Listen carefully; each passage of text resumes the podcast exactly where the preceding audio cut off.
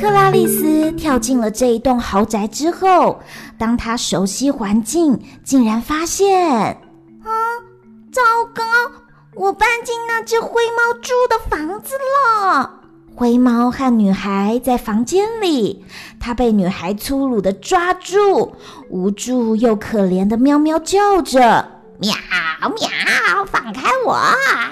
哼，我想玩扮家家酒，你要戴上粉红色的娃娃帽、蕾丝披肩，还有领巾，然后跳舞给我看，还要转圈圈。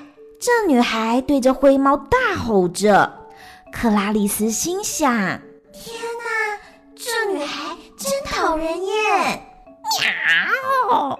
就在这个时候，傲慢的女孩帮着灰猫已经绑上了粉红色的娃娃帽。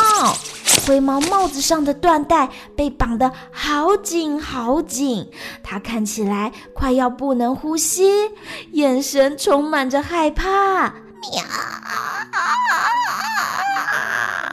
这时，管家刚好送点心进来。小姐，你的午茶时光到了。女孩为了吃下午茶，那是满满的点心，有好多好多的冰淇淋和圣代。于是他才将灰猫放开。哇，太好了，我的午茶时间！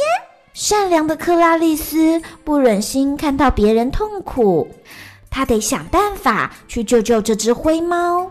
嗯，这只灰猫实在是太可怜了。嗯，可是它会把我一口吃掉吗？哎，不管了，就算克拉丽丝可能会被灰猫一口吞掉，但是她决定，她一定要解救这只灰猫。克拉丽丝悄悄溜进房间，跑到可怜的灰猫面前，她用力一拉。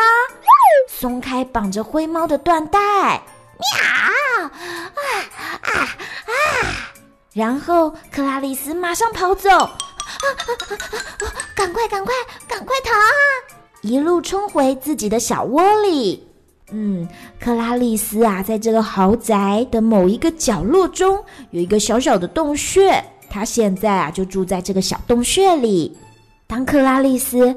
回到小窝，他气喘吁吁，正以为没事了，却闻到一阵花香的味道。